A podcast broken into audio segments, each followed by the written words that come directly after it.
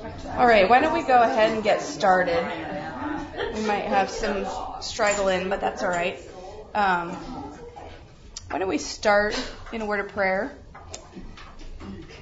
Heavenly Father, I thank you so much um, that your word gives us everything that we need for life and godliness, and that includes anxiety. And um, it's exciting that we get to look at what your word says about anxiety and um, what we can learn from it. Lord, I pray that you would give me the words that you want communicated, that I would fade into the background, and that um, you would help my emotions not to get the better of me, and um, you would be glorified through this class.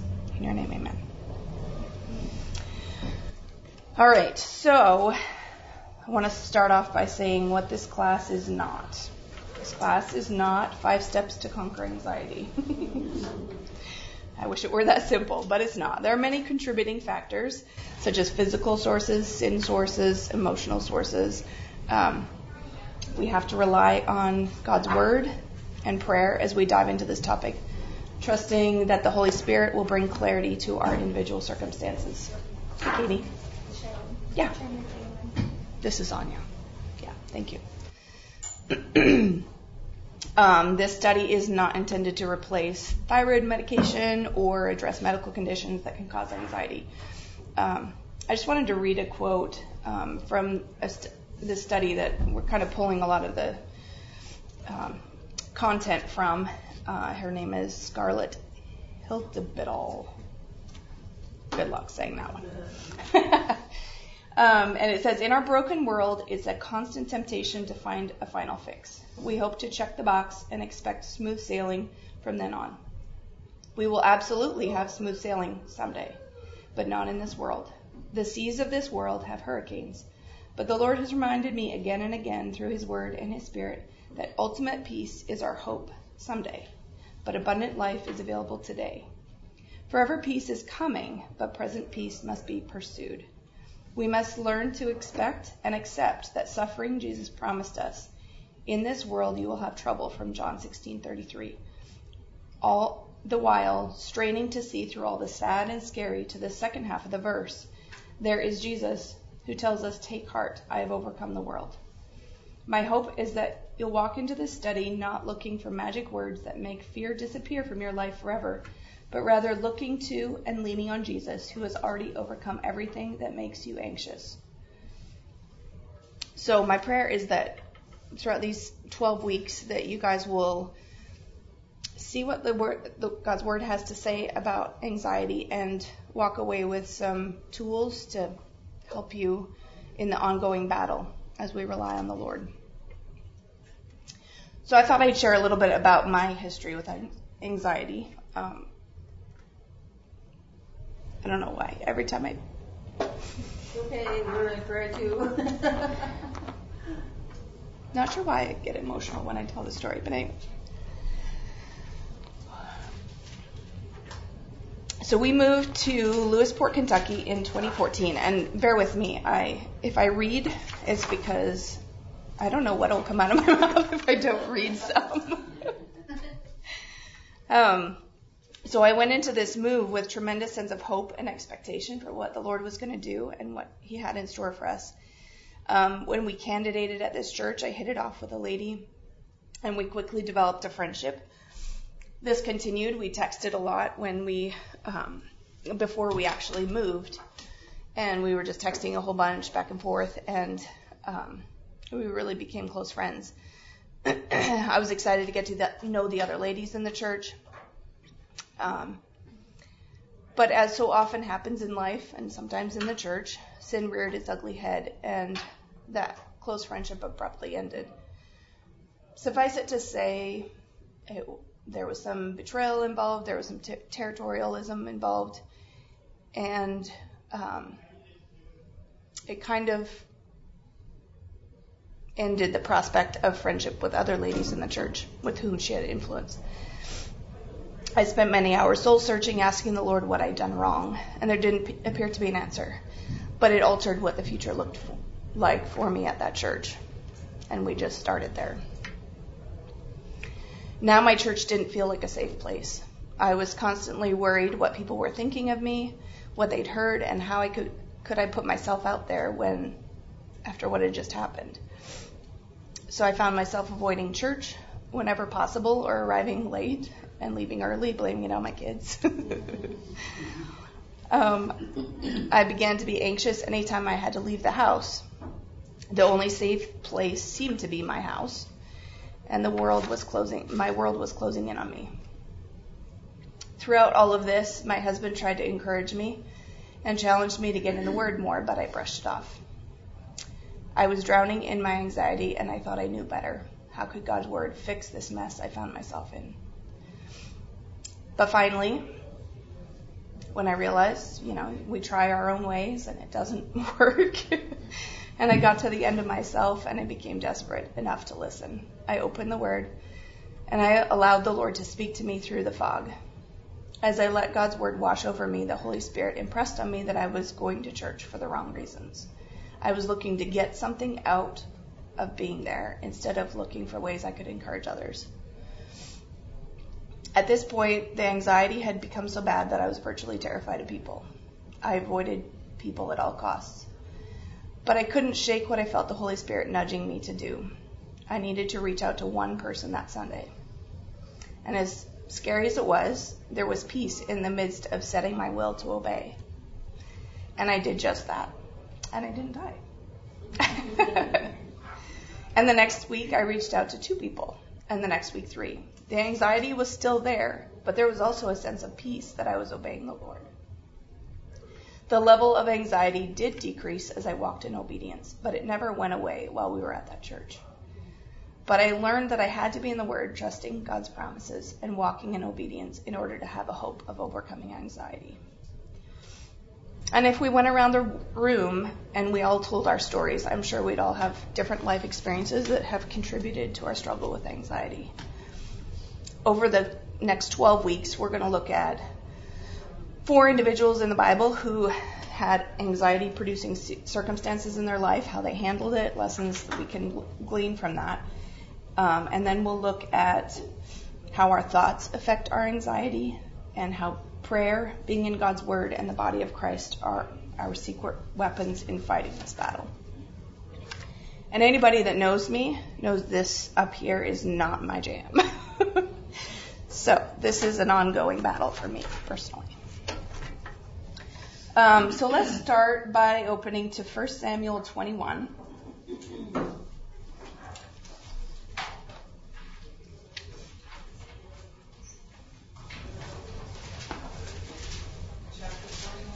Yes.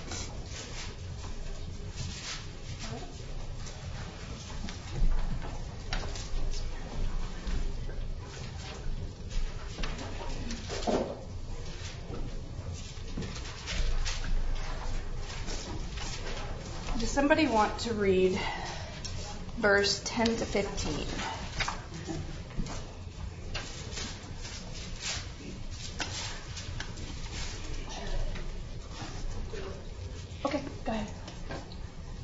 David fled that day from Saul's presence and went to King sorry, of Gath.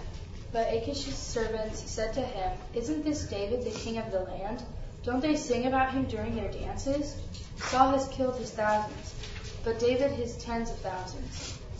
David took David, David took this to heart and became very afraid of King Achish of Gath, so he pretended to be insane in their presence. He acted like a madman around them, scribbling on the doors of the city gate and letting saliva run down his beard. Look, you can see the man's crazy, Achish said to his servants. Why did you bring him to me? Do I have such a shortage of crazy people that you brought this one to act crazy around me? Is this one going to come in, into my house? Thank you. So, what is happening in this passage? Does anybody know what led up to this?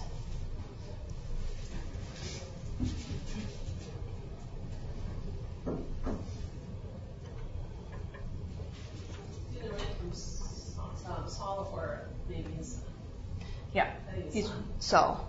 Mm-hmm. So right before this, Jonathan had met with David. Jonathan is Saul's son, and had said, um, my father is out to kill you. And so he runs and he goes to, um, he got supplies from a man and then he fled to Gath, which is what happens here. So it's about 20 miles from where he had been to Gath, which is significant. It, I think it's about that far, but that's quite a ways to go on foot or horse or whatever they rode on. Um, and so, what's he doing here? Crazy. He's acting crazy. Why is he acting crazy? Kind of like, you know, his uh, defense. Like, he goes to going to try to get out of something. Why is he why is he afraid? Isn't it that they want to kill him? Sorry, is it that they want to kill him? He thinks they want to kill him because his he knows his rep- reputation has preceded him. Saul has struck down his thousands and David his ten thousands, so maybe he's imagining they're afraid of him and so he behaves crazy. He's definitely not trusting God. That's right, yeah. It's amazing how our worries can lead us to behave. So, how do you tend to struggle when it comes to relation, relational anxiety? How does that lead you to behave sometimes? Avoidance. Mm-hmm. Maybe like fog in front of you, like if you're doing something and I don't know how to explain it, but like you're just blinded from what's actually happening and you're more seeing kind of what you feel might happen, like if you're worried about something. Right? Yep. Your mind tends to race ahead of the, what the bad things are, what, what could happen, uh, Mhm. negative, and just want to stay in, a, in your safe place. Right. Avoidance, yeah. Yeah, you're worried about stuff that and I read somewhere ninety percent of your fear never happens. So, like, well, I'm worried about hundred percent of it, so there's ten percent that happens. Yeah. That's the way phrased it. Right. Yeah, I know, but I'm a work in progress.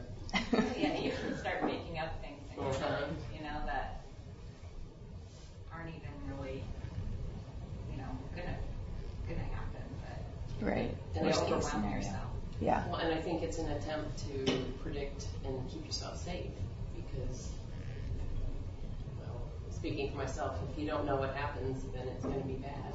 So, Right. Yeah. Like last night. My home is going to be r- destroyed. Where am I going to stay? Like, why even go down that path? It hasn't happened. Yeah. I yeah. have a friend that, um, I graduated from nursing in 1970, and I have nursed till I'm 77, and I stayed as a nurse till I was 76 and retired because the doctor's wife died of COVID. But I was a friend with two, two. There was three of us who were always together in nursing school, and for seven, for years since that time in 70 to now, one girl and I were closer. And all of a sudden, um, I met her for lunch, and she was telling me to shut up, and I talk too much, and what's wrong with you? And I was like, Marsha, stop. Mm. What I, I mean, I think you've got to say, what did I do? What did I do? Because Mhm. after all those years, she was so angry at me that she couldn't talk, and she was just. I, I mean, I just, I would, I didn't drive home from Cedar Rapids without calling her because I did not want that after all that time. And the longer it went, the worse it would have been with my feelings, questioning it, and her feelings because why did she do it? Right. and I knew that. Well, what happened is I'm not a drinker at all, but I had a margarita, and that upset her so bad that I would have a margarita. And I wondered why she didn't like the other girl, and I, because she, like margaritas, and we went places, she'd have a margarita, one. But I never did, but I did that day. And it just made her so angry to think I would have a drink. Mm-hmm. Well, and sometimes um, we behave in ways that scare people away because we're trying to protect ourselves by putting up a wall. And that's one way that we can. Well, we're very good now, but it wouldn't have been if I hadn't yeah. stopped along the road and said, why? Right. Drink this. did she say anything like, did she realize that what she had done? Or did she just lash out, not even realizing that um, she had hurt your feelings or had inappropriately um, you know, focused on you because of something she has in the past or present is dealing with? I think so. She hated um, people to have a drink even. I mean, it was like, I am not a drinker and rarely do I have a drink. Well, the thing is, is you would not have ordered a drink had you known she had an issue with alcohol. But if you don't know that you are going to do something to somebody, you can't be held accountable because you have no idea the background of this person or what they're dealing with or what happened that day or whatever. I mean, you can apologize if you know about, you know, that you've hurt their feelings or, you know, and she didn't really actually come out and say it's because you had a drink. But when I started talking to her, visiting with her about calm, you know, calming her and trying to calm myself because I was, I was like, I mean, I couldn't believe after that many years, never ever did we have any negative feelings with each other. And well, that's good that you reached back out to her after that. It sounds like you triggered her anxiety unknowingly, and that, that her way of coping with her own anxiety was yeah, to lash out. Because I was just shocked totally. And then there's another nurse that was with us. It wasn't our number one girl that was always with us. And I I apologized to her too. I said, my gosh, I asked you to come, and I thought it would be so fun for you to be with us. Then that happened, and I know I looked at her and was like whiteness, like whoa, why did I even come to? so I also called her and apologized for the actions that had gone on, but it took a lot to. Um, she was showing some pictures of her family, and one thing she does do is all the time with their practice, she's pulling out pictures on her phone, pulling out pictures on her phone, and I took away from that by talking to her because Pat beside me, because she couldn't understand what she was saying, so I told her. And that's when she said, "Shut up! Mm-hmm. You're always talking all the time." And but it was the drink, and I figured it out. It was the drink. Well, I'm glad you followed up with her after, and that's yeah, that's a good way to handle that.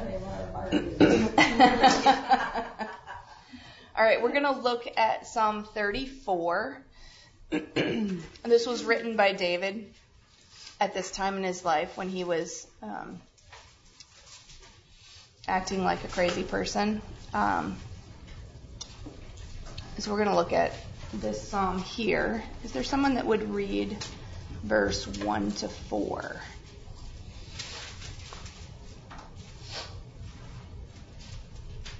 I will exalt the Lord at all times. Um, his praise will always be on my lips. My soul will boast in the Lord. Let the afflicted hear and rejoice. Glorify the Lord with me. Let us exalt his name together. I sought the Lord, and he answered me. He delivered me from all my fears. Thanks, Anne. So, how would you describe David's posture in these verses?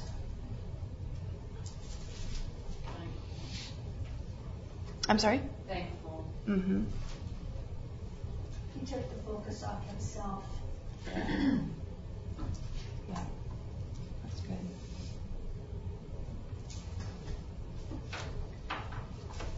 And he's pointing out that the majesty of God and just how big God is.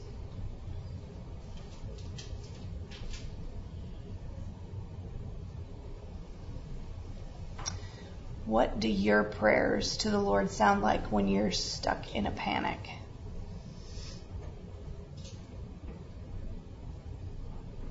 Or sometimes do we even go to the Lord? I know sometimes I think, oh, I, I can do this. You get so caught up in what's going on that you forget He's there to help us. I think I noticed different from what David writes. He's already thanking the Lord for what he's doing or is going to do, and I'm always in a mode of please help me. Like still Right. focusing on me and not realizing that he is helping me. Right. That's a good point. So our Bible study group, the group, our small community group is all a bunch of us that are in the thick of toddlerhood. So there's like five couples, but we have 15 kids, like seven and under, nine and under. And so we've been working, like we were talking through the last couple of weeks, not having, we call them vending machine prayers.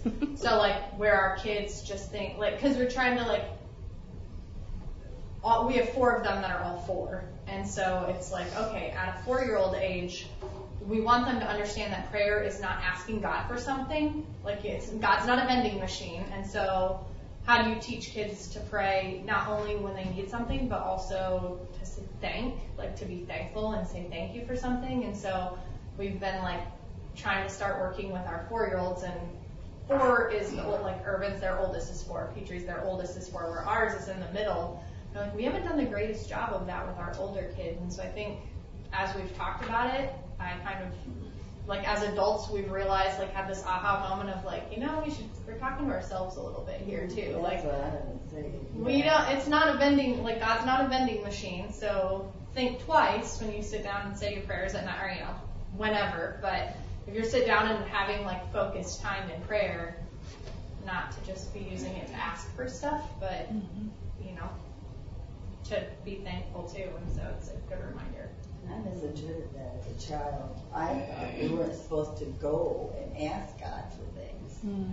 That it was praise, all you know, praise all the time. I wasn't supposed to ask. Just like I, if I went to your house, I wasn't supposed to ask for anything or something. Hmm. You know, whatever. But yeah, I it took me as an adult to know. Yeah, it's both. Yeah, they asked Seth, Seth last week if there was anyone that he thought could use prayer from God, and he said Macklin, which Macklin is my daughter. So apparently he thought she could use a little extra God in her life that day. During your group, you would say Blippi. Yeah. But it's a So step I'm like, apparently my child needs a little God in her life, courtesy of Seth. I love the way you really do that. That's great. You are gonna have a toxic marriage. That's great, but I think both components are wonderful because the the praise, the adoration, the thankfulness helps reor- reorient our thinking from our immediate situation that we're feeling overwhelmed with and focuses it on God who's so much bigger than our little I mean, it could be a huge problem, but it's a little problem in the grand scheme of things. And and then and then the asking because he says, Come to me. I I know I've started in the morning because you don't know what's going to happen that day, and especially in my line of work, and you know you have something planned out for the day, mm-hmm. and it can easily change all at once. And so I've and I used to tend to then I'd get overwhelmed, and I mean not that I still don't, but I, I think I've gotten better about that. But I've I've started in the morning just saying because it's kind of like still asking something, but at the same time, I'm just like, help me and remind me that when I start to feel that way, like hit me side the head or something, I don't know, to um, to come to you and ask you for guidance and help to stop, Right. you know, whatever I'm doing. If I'm getting overwhelmed, to stop and just reach out to you and ask you for that help and that guidance That's to great. get me through it, and that usually works. Upside the head. Yeah. There's usually something that, you know, it's like, oh, gotcha. That's awesome. I love that. Will someone read verse 4 again? I prayed to the Lord, and he answered me, freeing me from all my fears. So, what happens in the beginning of those, this verse? Sought the Lord. Did you say pray? Yeah, yeah. We go to God. That's the first step. And then we get the blessing of being delivered from our fears. It doesn't necessarily, it doesn't say here that He delivers us from the circumstances. Now, there, there are verses that talk about that too, but in this verse it's talking about He delivers us from our fears. And I think that's huge because when we're seeking the Lord, that's His desire, is to, to calm those fears. What do you think it means to seek the Lord?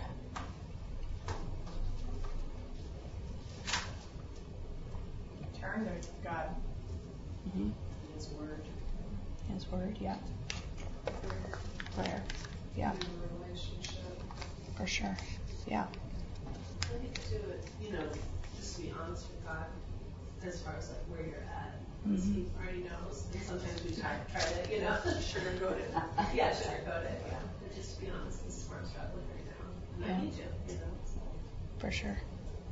Yeah. Will someone read verse 5? Those who look to him are radiant, and their faces shall never be ashamed. When was the last time you felt joyful and void of shame? I Went to the IF gathering yesterday at Blessed Hope, and it I was heard it was really great. good. Yeah, it was Yeah. really That's good. neat. So, yeah, when you're when you're really in a community, you know, just focused on the Lord and all He's done and what you're helping to contribute, then then I can feel that joy and peace because it's it's just you're full of, and it happens in small groups, like when I'm in my small groups, and um, but yeah, that's when I really feel peace. And um, I actually see a counselor um, for. You guys are gonna learn a little too much um, for PTSD and trauma, and she's a Christian counselor, and she has she has me do this thing called Calm Place, and so you think of something that really is the most calming thing that can help you when your anxiety gets really high. And mine is, um, God, I'll get emotional, but in The Chosen, when Jesus is in his camp, I don't know if you guys have seen The Chosen, um, in his white robe, and the children come to him, and he, know, he's sitting with them, and it's so peaceful, and and um, so that's what I, I try to think of, you know, as I get into the Word, or if I can't, if I'm driving or something, and and just try to, you know, so vision your. Not everybody might be, you know, I guess if it's not a Christian counselor, and if you're not walking with the Lord, that might not be your calm place, but yeah, uh, it is. It's the calmest thing that can give me peace is to think of, because I love children too. So, you know, Jesus with the children, and it just and envision his face and his arms around them. So I know that really helps me a lot. It's funny because when we were talking last week about praying with kids, we were referencing that so scene in The good. Chosen because we were So like, good. you don't always picture Jesus as like this friendly person. Like Oh. we put Jesus on a pedestal, and whether we mean to or not, naturally that's kind of the direction, and that's rubs off on our kids. And so we were like, we were talking Yeah. about that specific scene and how He's so approachable. Yeah, Jesus That's is approachable and, and and just sometimes friend I think we think he's not, although we know we're supposed to think he is. right, yeah, But that makes it. He's sitting like on a log. uh huh. You know, it's um, it's such a good vision. So. We're gonna we're gonna talk about that a little bit in just a minute. Um, a little bit more about. No, no, that's good. you did. Nice segue. so we're uh, we're gonna read verse eight. Who wants to read that? Taste and see that the Lord is good. Blessed is the one who takes refuge in him. Does anybody have a version that says happy? You want to? Do you want to read that? Um, taste and see that the Lord is good. How happy is the person who takes refuge in Him. Perfect.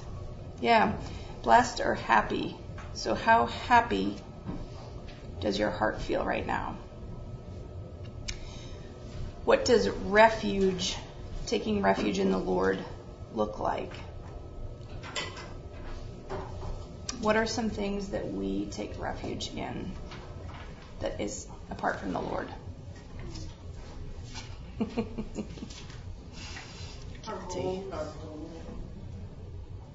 Yeah. Are you talking like society in general? Anything. Chocolate. I was gonna say, there's you know, like people with addictions and Mhm. such, you know, they take Right. refuge in alcohol or drugs or, um, you know, Sugar. yeah, Yeah. yeah. you know, How about social media? carbs? Cars, yeah. Social media. Yeah. But also people in general. Well, I was just gonna say, what about friends?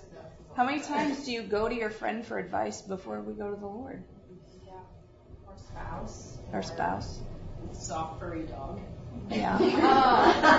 That can't talk back and just listen. or cat. Or cat.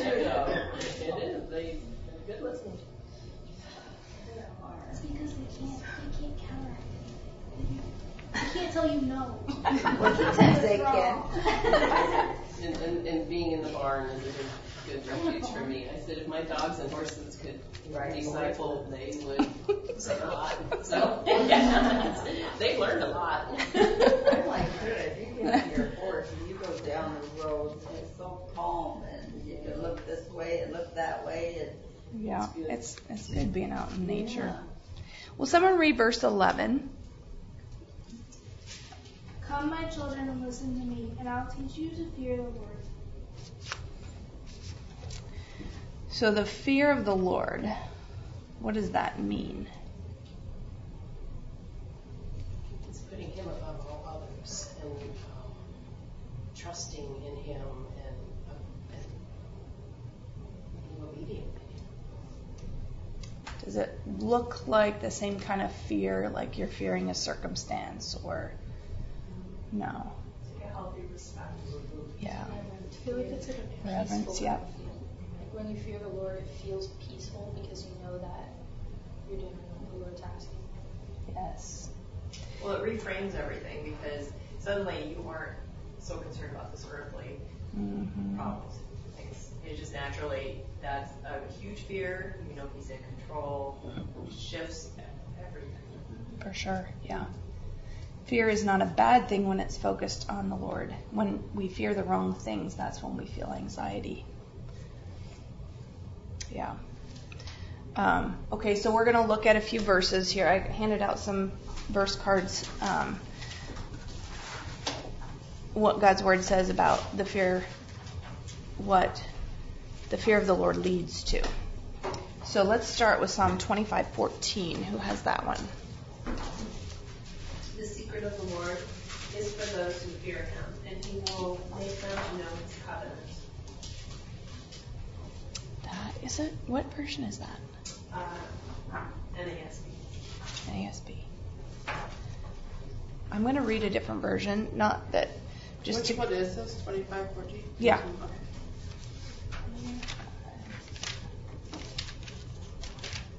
It says virtually the same thing, but just in different words. The friendship of the Lord is for those who fear him, and he makes known to them his covenant. Will you read yours again? The secret of the Lord is for those who fear him, and he will make them know his covenant. That's interesting. Secret versus friendship. What version is yours? Uh, ESV. This one has a footnote that says it says friendship and then it says or the secret counsel. Oh, okay. Kind of, you know, Mhm. Yeah. Mine, mine says confide. So does mine. Confides. Okay. Well, that yeah, the connotation is very close knit. But no, it's also said in relationship. And last.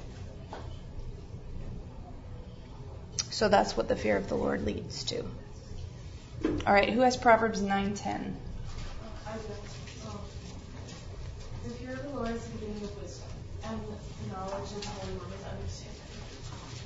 Great. So what does the fear of the Lord lead to in that verse?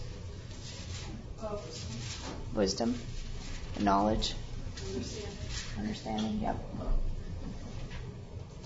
All right, who has Proverbs 14:26?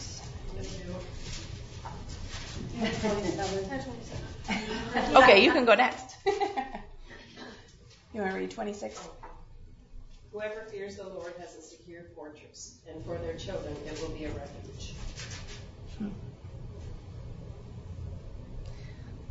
So, what does the fear of the Lord lead to in that verse? Mm-hmm. That's great. You want to read verse 27?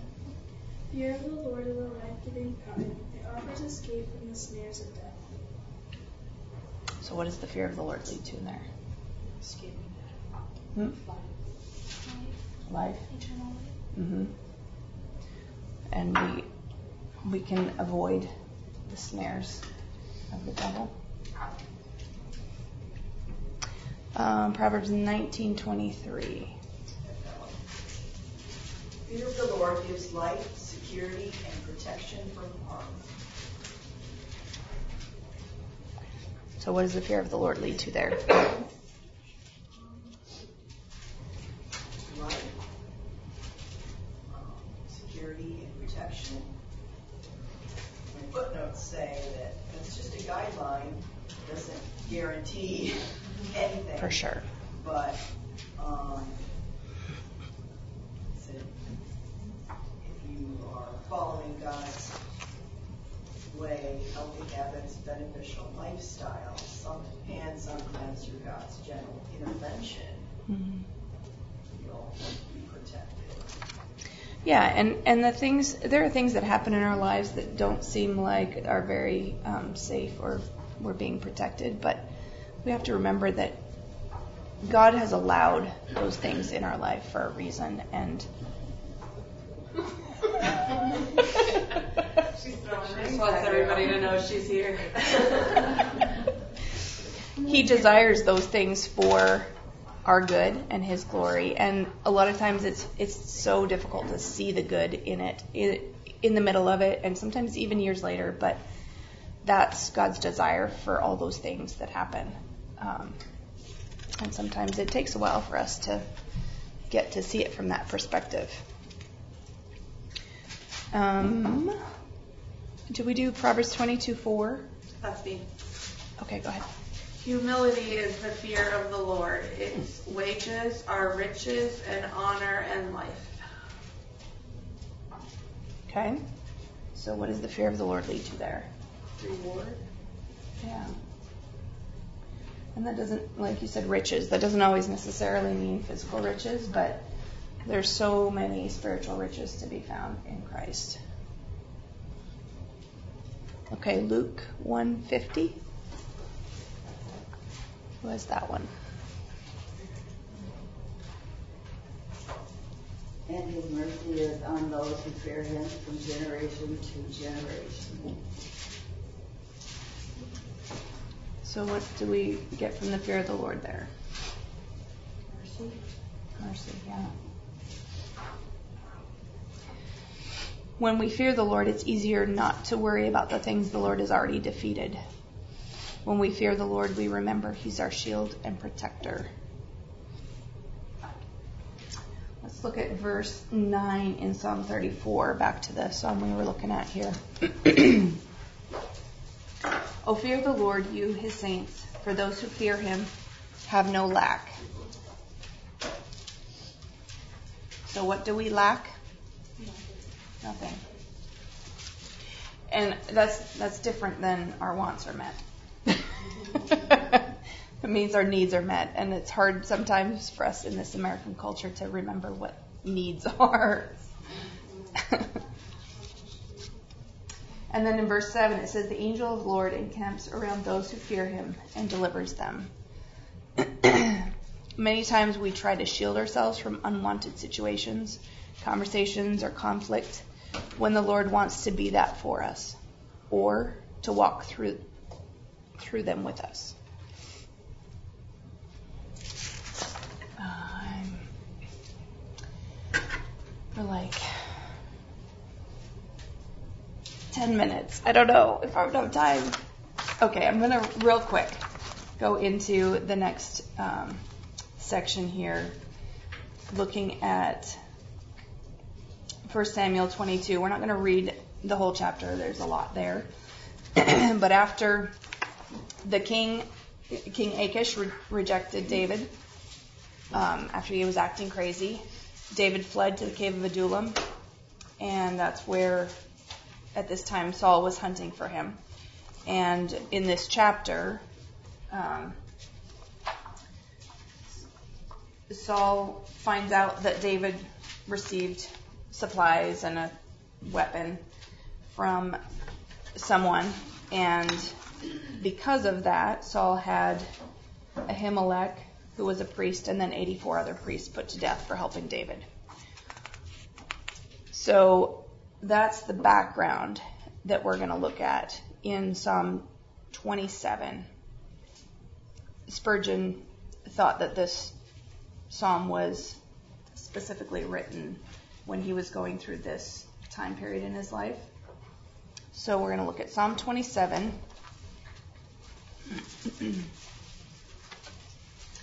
And will someone read the first verse?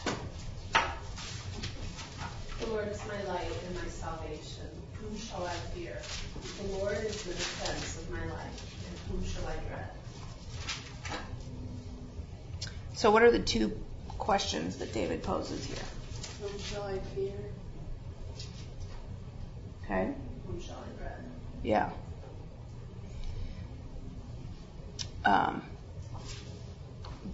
but while he asks the question, even before he asks the question, he's already answering it.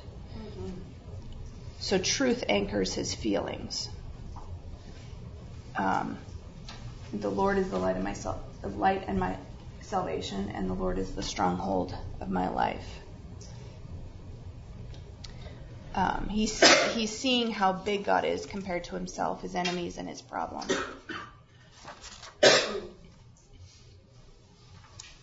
Um,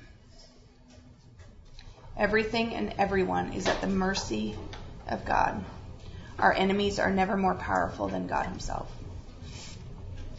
When you think of a stronghold, what do you think of?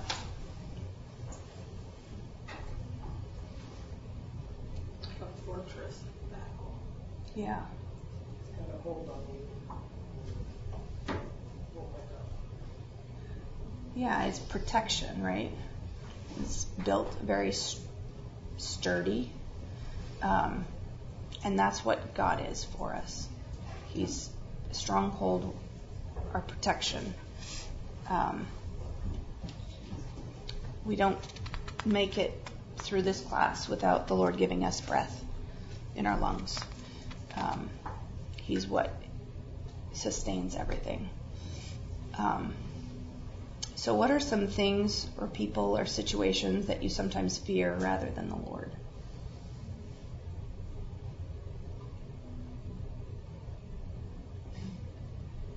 People in general.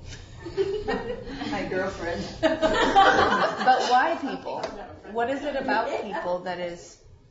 They suck. Maybe No. So what don't they're gonna just say? They're sinners and they're fa- they're at- uh, they're everybody is just. Yeah, it's more in my head than what's real. Like it's really my me that I'm Mm. afraid of, and my thoughts of what they're thinking about me. Right. Society Mm hmm expectations Okay. and why we meet those expectations. Okay. Yeah. And people can be cruel. So, Yeah. you, you know, you think about that. But, um, yeah, you've got to look past that a lot most of the time. Those people that are so cruel. I feel I'm cruel sometimes. You know, sometimes I should shut up. I mean, we're all we all fail. You know? Like we're just that's just the we live in a broken, fallen world. So Right. Yeah. We hold ourselves to worldly standards instead of like biblical godly standards. Mm-hmm. Yeah. Okay, so we're going to look at Psalm 27, verse 1 to 4. Um, we already read the first verse. Does somebody want to read verse 2 to 4? When evil people come to devour me, when my enemies and foes attack me, they will stumble and fall. Though a mighty army surrounds me, my heart will not be afraid. Even if I am attacked, I will remain confident. The one thing I ask of the Lord, the thing I seek most, is to live in the house of the Lord all the days of my life, delighting in the Lord's perfections and meditating in his temple. Thanks, Emma. So, how do these verses help you get your mind off of your enemies or what you're afraid of and onto the Lord? Focused on eternity and not the world. Mm-hmm. Well, and he's really he he, he wrote this psalm um, about Doeg, who is the guy that basically betrayed him. He told King Saul that he saw David getting provisions and a weapon from somebody, and because of that, Saul had all these people put to death. So he David is recognizing this guy betrayed me, but the Lord, because of the Lord, I can be confident, and the Lord is going to protect me. Um, It's interesting. Go ahead. It's interesting to me because I'm um, the speaking for myself personally. The New Testament is much easier to read and relate to and understand.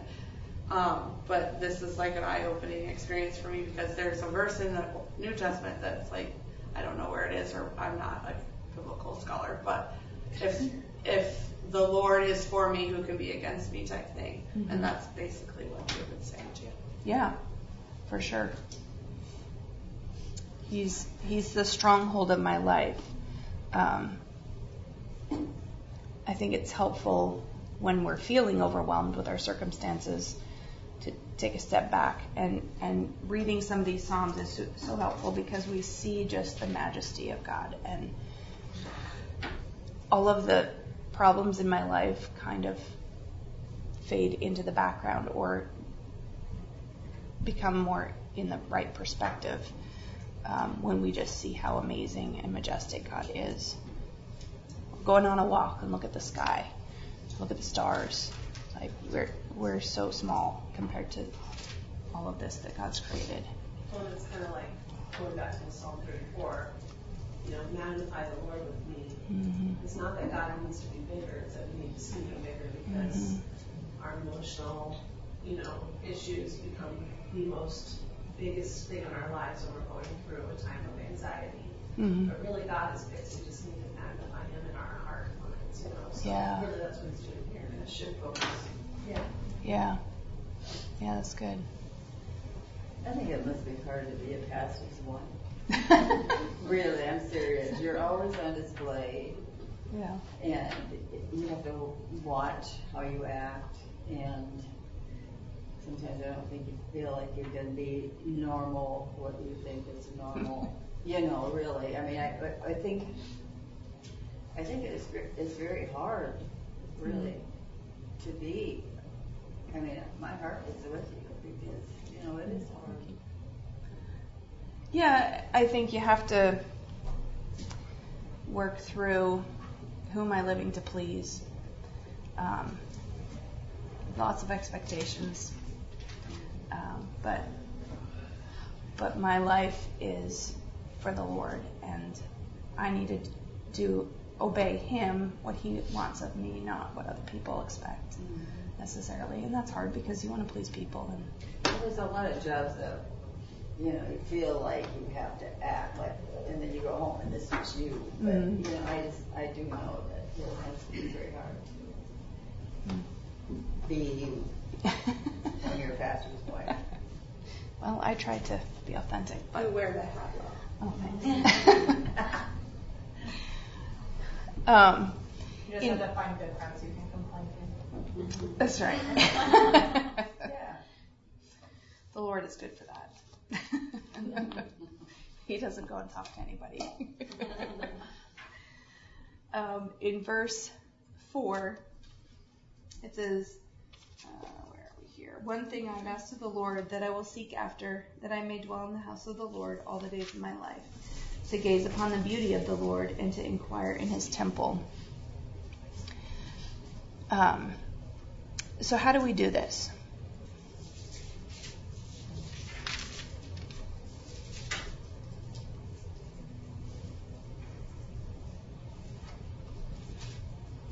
I think they have to be intentional about it. They have to, instead of letting the outside influences um, steer our eyes away from Him, to intentionally focus on God and hmm what He wants for us. Yeah. Yeah, there's so much around us that can pull our attention and affect our thinking. Yeah, that's for sure. Taking yourself out of the moment where you're like, oh, this is going to be like so terrible, and like, in fact, even if it's not like, happened yet, like Mm-hmm. being like, okay, what has God done for me so far? Like, Mm-hmm. sometimes I like to go through my phone and look at the sunset pictures that I take, and like, God made this. Like, Mm-hmm. He, if He can make this, He can. He knows every single star in the sky. That I'll be fine. Like, as long as I trust Him. Yeah, and reminding ourselves of how He's been faithful to us specifically in the past. I don't know, if some of you keep a journal, but that's a helpful way to go back and see how God's been faithful in the past, and we'll do it again. It's good. When you're stuck worrying about your enemies or perceived enemies, is it easy to worship? And I think that's where getting in the Psalms and reorienting our perspective to the greatness of God helps us forget about those things and keeps us anchored to the truth that, that God's going to be faithful to us. Um, sometimes singing a worship song can help with that too. Um, what are some ways you can wait for the Lord as you battle your fear of people?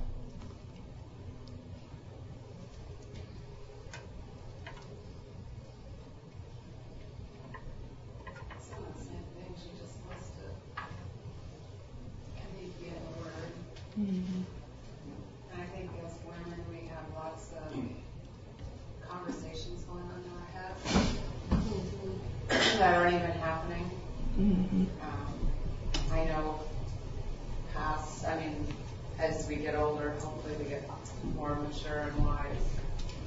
But when you get there, a simple prayer just saying, in the name of Satan, in the name of Lord Jesus, Jesus Christ, I tell you to get behind me. Mm-hmm. And then dwell on the sunsets and the stars and even Mhm. Christian music on, Yeah. pushing those out, those Mhm. voices. Mm-hmm. Makes you a person. Yeah. Get you focused back on God, the Creator. I think that's a good point. Is just recognizing that's been one of the things that has helped me a lot is recognizing when I when my thoughts are getting carried away and ahead of myself is recognizing that Satan is like wily and will attack the tiniest crack and just being able to recognize that he is real and there and ready and having the the mindset of saying no like Jesus protect me Yeah. Even if you have to say it out loud. Oh, yeah. I say it out loud. Oh yeah. Yeah, or scream it. it does help though because like if, like sometimes when I'm sitting at school and there are people that I just I don't want to feel rude, but I also don't want to participate in what they're doing, and then I'll like go somewhere else and I'll feel safe and be like, oh, just tell me a lot of things, and I'm just like, no, go away. Like I don't want you. Like Yeah. saying it out loud. What about acting on what we know to be true in the Word? I think for me that was a a pivotal part of me overcoming the Lord, allow, allowing the anxiety to dissipate.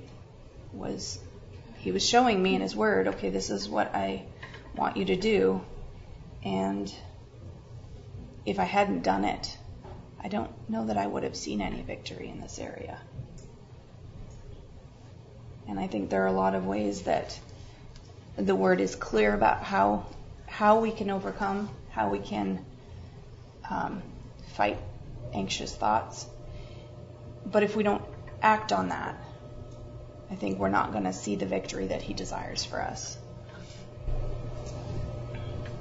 Does anybody feel like that something is going on with you that's really really, really sad and you're crying and you're mad and you're happy and you're just everything and then you've heard the Lord speak to you. Because I have. I mean, Mm. a lot of people think that's crazy or awful, but in the circumstance I was in, you know, I actually could hear him speak to me saying, you know, and it's crazy. We hear this all the time, but I heard that Luana, I will never give you more than you can endure. Mm-hmm. And that has helped me through a lot of things because I can endure when I don't think I'm going to make it, but you can. Mhm. Yeah. I'm going to finish with a quote here um, from Scarlet. Uh, it's very helpful. Some things remain unfinished, unsaid, unheard, untied, unraveled. But we have a shield, not to protect us from all pain, but to protect us from the pain that lasts forever. God is the only relational being who can love us perfectly and forgive us fully, and He does. The more I meditate on that, I know my eternity ends finished, tied, heard, and beautifully held together. Then it is easier for me to make peace with today's loose ends. Is there anyone that would like to close in prayer? Father, we thank you for your word. We thank you, Lord, that you are our refuge. Ask, Lord, that you, by your grace, help us to go from this room and carry the, the scriptures that we've read and the things that we've talked about and, and heard, Lord. We would um, not just leave them here, but we carry them with us throughout the week, Lord. And that we would um, set our hearts and our focus on you, magnify you, and to, to see you correctly in every situation, Lord. Ask you to go with us as we go from this place in Jesus' name.